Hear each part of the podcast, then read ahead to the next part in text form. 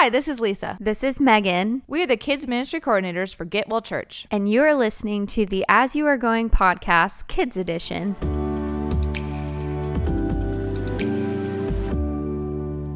For the month of September, we are talking about friendship. Friendship is using your words and actions to show others you care.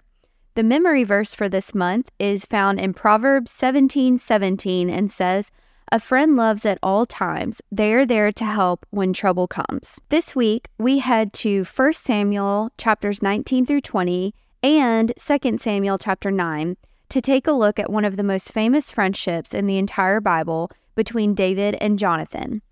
Before David escaped to hide from King Saul, because King Saul was trying to kill David, Jonathan tried to save David from the king, and in return, David promised he would always take care of Jonathan's family.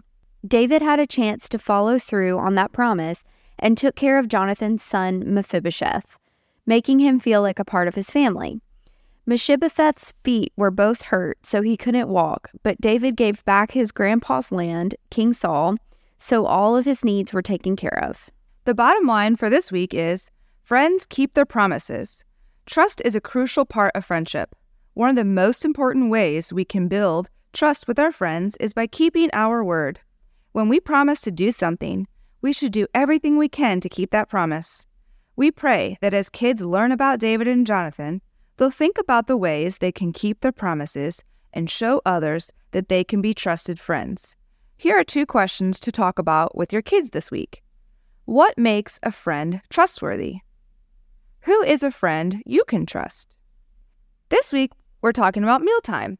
At a mealtime, have everyone at the table answer this question What makes someone a good friend? Thanks for listening. See you next week.